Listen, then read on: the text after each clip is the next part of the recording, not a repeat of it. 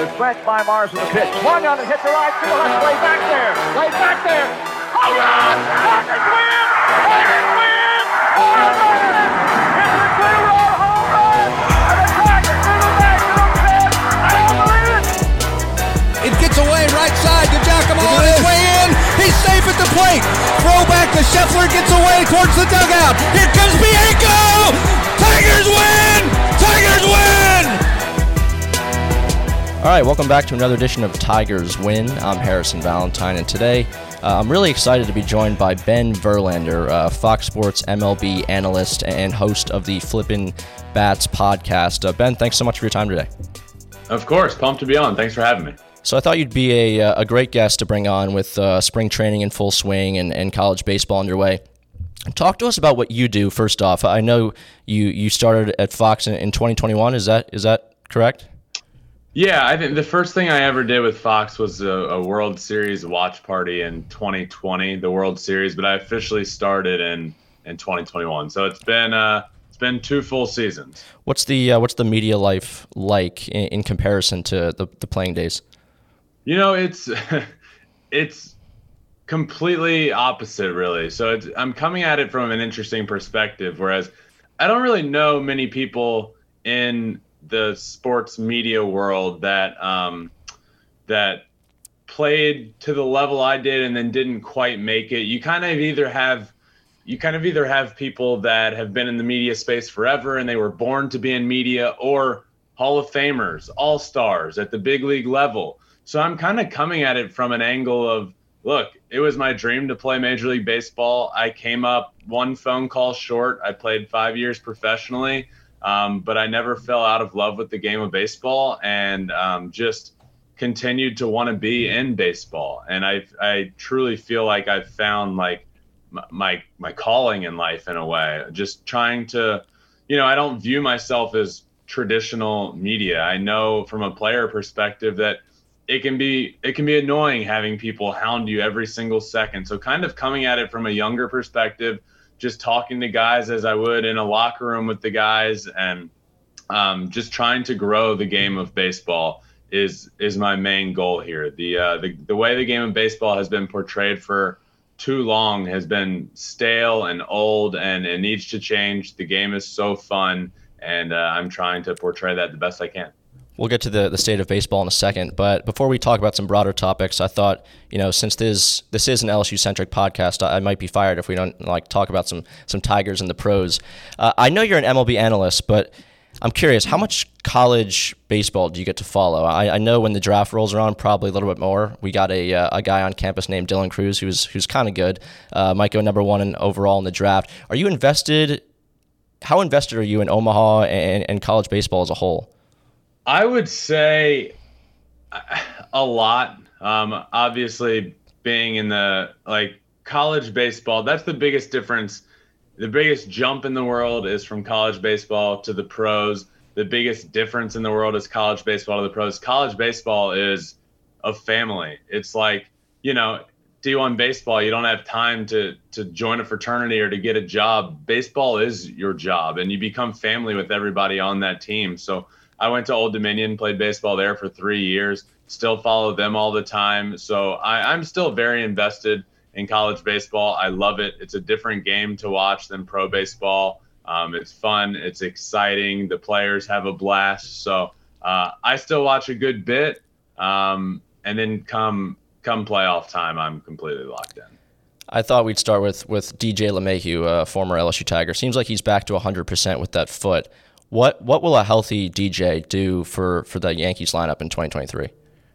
I just I think the last last year we've seen from him has been a complete outlier. I mean, DJ LeMahieu is a guy that I think can hit until he's 80 years old, and and we shouldn't expect anything less than that. And and that's the perfect piece that the Yankees lineup needs. They obviously have guys that can hit for a lot of power, Judge being one of them, but Stanton being one of them that won't hit for a high average, and then having him in that in that lineup that can just hit 300 when he falls out of bed is so valuable. So I'm excited to see him now that he's healthy. I know he was hurt, and then when he came back, he still he wasn't right, and now I feel like he's to have uh, I feel like he's going to have a good season and a full healthy season, hopefully, and be back to the DJ LeMahieu we know.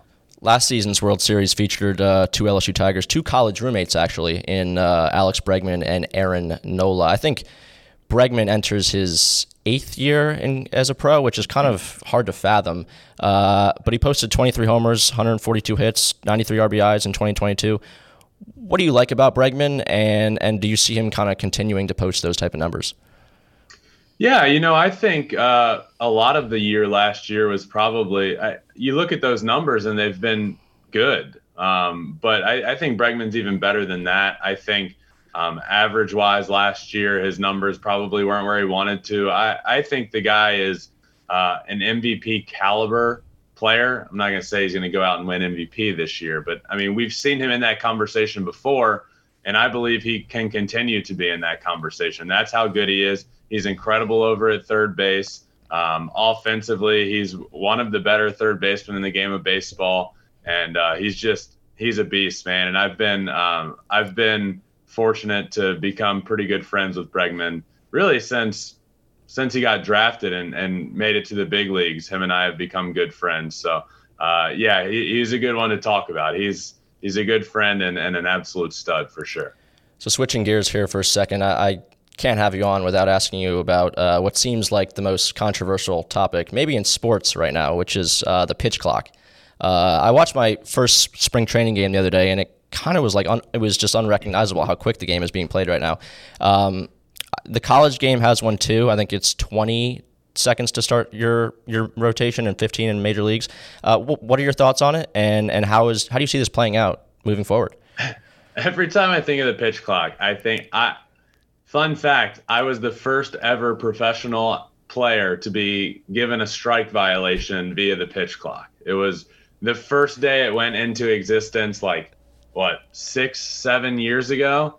And I mean, it was ridiculous because I was completely in the box and ready. I was just made an example out of. Don't get me started. I could go on for hours about this, but now seeing it in the game, it's it's funny. I I this is tough. I I am for it but I do think it needs a lot of change. I, I don't think what we see right now will be the final product.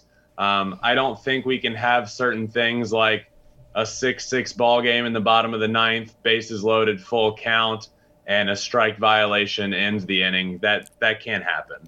Um, we can't see violations from pitchers as they're lifting their leg to go home. So I think there needs to be a few tweaks. I would like to see the timer um, maybe extended from 15 to 18 seconds with nobody on base. But all in all, um, we're getting l- more action in a less amount of time. We're not cutting out any of the game action. We're just cutting out pitchers walking around the mound for for two minutes. We're cutting out batters stepping out and redoing their hair and all this stuff. So um, I, I think we're heading in a in a direction that's fine. Baseball needs change. Every every sport needs change. Baseball is just the last one to always do it because it's very stuck in its ways. Um, but there are things that need to change. You know, I was thinking about this the other day on my show. I was doing like a demo of how fast the timer is, and just imagine like your tower getting buzzed with a 101 mile an hour fastball, and you like needing a second to realize the fact that you're even alive. And before you before you even realize it, there's seven seconds left on the clock, and it's like we're gonna have to do something about that. You know, if a guy gets brushed back at 101, he needs a few seconds. If it's raining, you got to wipe off your bat. So there's a few things that I think need to be tweaked, and I think will be tweaked. This is just kind of thrown right in everybody's faces, right at us, and we're getting the extreme version of it. Crazy offseason in baseball, obviously, one of the craziest that I can remember in, in recent memory. What are some of the biggest storylines that you're, you know, most closely watching, you know, as, as spring trainings are officially underway right now?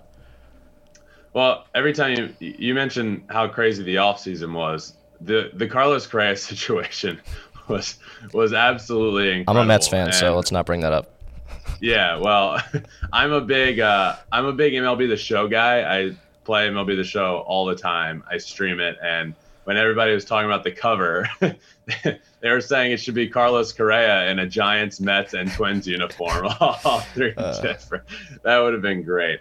Um, but yeah, you know, I, I'm with you. The Mets would have uh, that would have been a very good pickup for the Mets. So for me, the storylines are one the Mets, and okay, yeah, the Mets have uh, Justin and Max Scherzer at the top of the rotation, but Kodai Senga is supposed to be this stud, but we don't always see it translate from the Japanese game to the U.S. or vice versa. They're very different games. So I'm I'm interested in watching uh, Senga and how he does against major league hitters, how he does with the Major League Baseball. They're quite literally two different baseballs.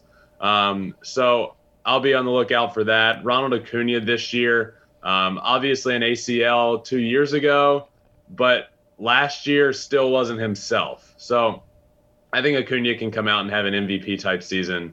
I really do. I think two years removed from his injury is a full go. Um, so I, am so excited for baseball, man. There's so much going on when you look around. As you said, a crazy off season. Um, so obviously the Padres will have one of the greatest lineups we've ever seen.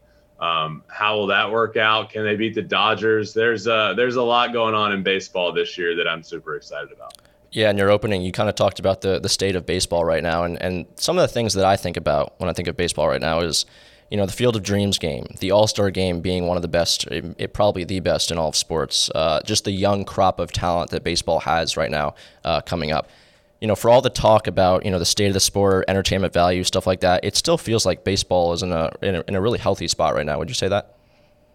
Yeah, I mean the the players involved are are you know the ones that are keeping it alive and more. You know, having guys like Julio Rodriguez, who's barely the legal age to drink is becoming quickly one of the faces of baseball and having Ronald Acuna, who's unbelievable, Fernando Tatis, who needs to grow up a little bit and, you know, stop riding motorcycles and taking drugs that he shouldn't and getting suspended, but he's great. He's exciting.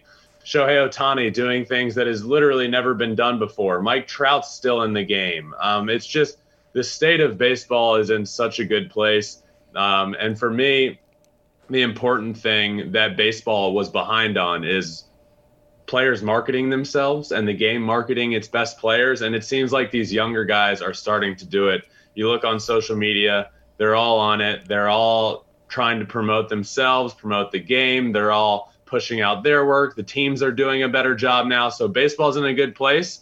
Um, that's that's my job is to to just continue growing the game of baseball. I mean, I wasn't even thinking about it, but here's my shirt. It says baseball is fun. I mean, that's it. that's the whole theme of it. And um, you get the best feel for that in college. I really, you know, I think of the three major sports. I guess technically it's four, but the three major sports: baseball, basketball, football. You watch and and those college those college games have such a good presence and that with basketball and football. But in, in baseball, it seems a little bit behind. And my theory there has always been because if you have your favorite football team, you draft the guy in the first round, you're going to see him that next year, right? In baseball, that's not necessarily the case. You know, you draft a guy in the first round and you're lucky to see him in two years. So I would like to see a little more of an audience on, on college baseball just because it's it's the future of baseball. And you watch and it's it's so fun and it's so exciting, and that's exactly what the major league level needs as well. So um, I, I, think everything's in a good place, and I just I wish we could grow the game of college baseball. Have you gotten a chance to watch Dylan Crews film at all?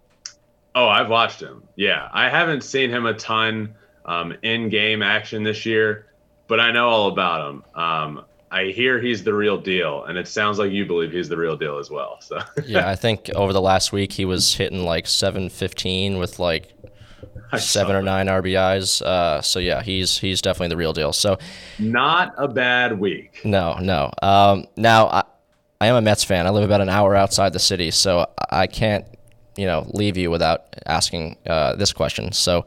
Um, what was your reaction to, to the move uh, with with JV going to to Queens, and, and, how excited is he to, to join another contender? Uh, so I know I'm excited. So how excited is he?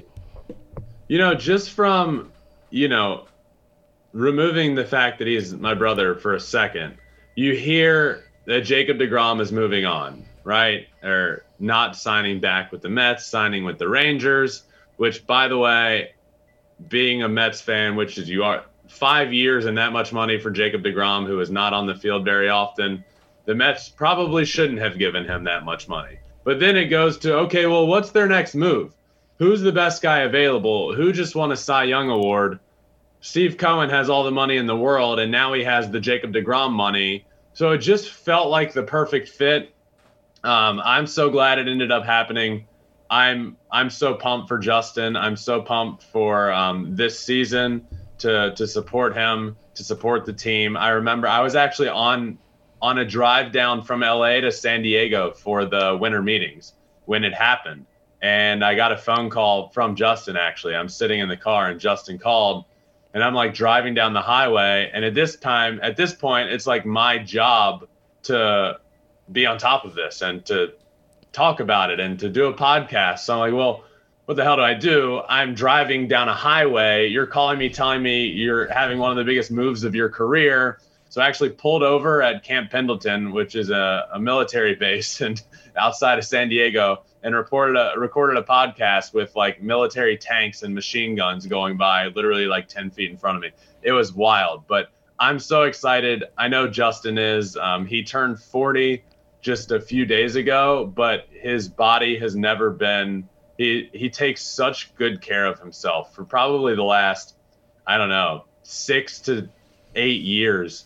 I've never seen anybody other than maybe Tom Brady take as good a care as, as of their body as he does, and uh, I'm I'm really excited for this season for sure. Yeah, replacing a, uh, a Cy Young Award winner with a Cy Young Award winner is is not uh, not too shabby of a move. So not bad. Uh, before we wrap, where can I, our fans find you on, on, social media? And if you have something that you want to plug, by all means, uh, the floor is yours.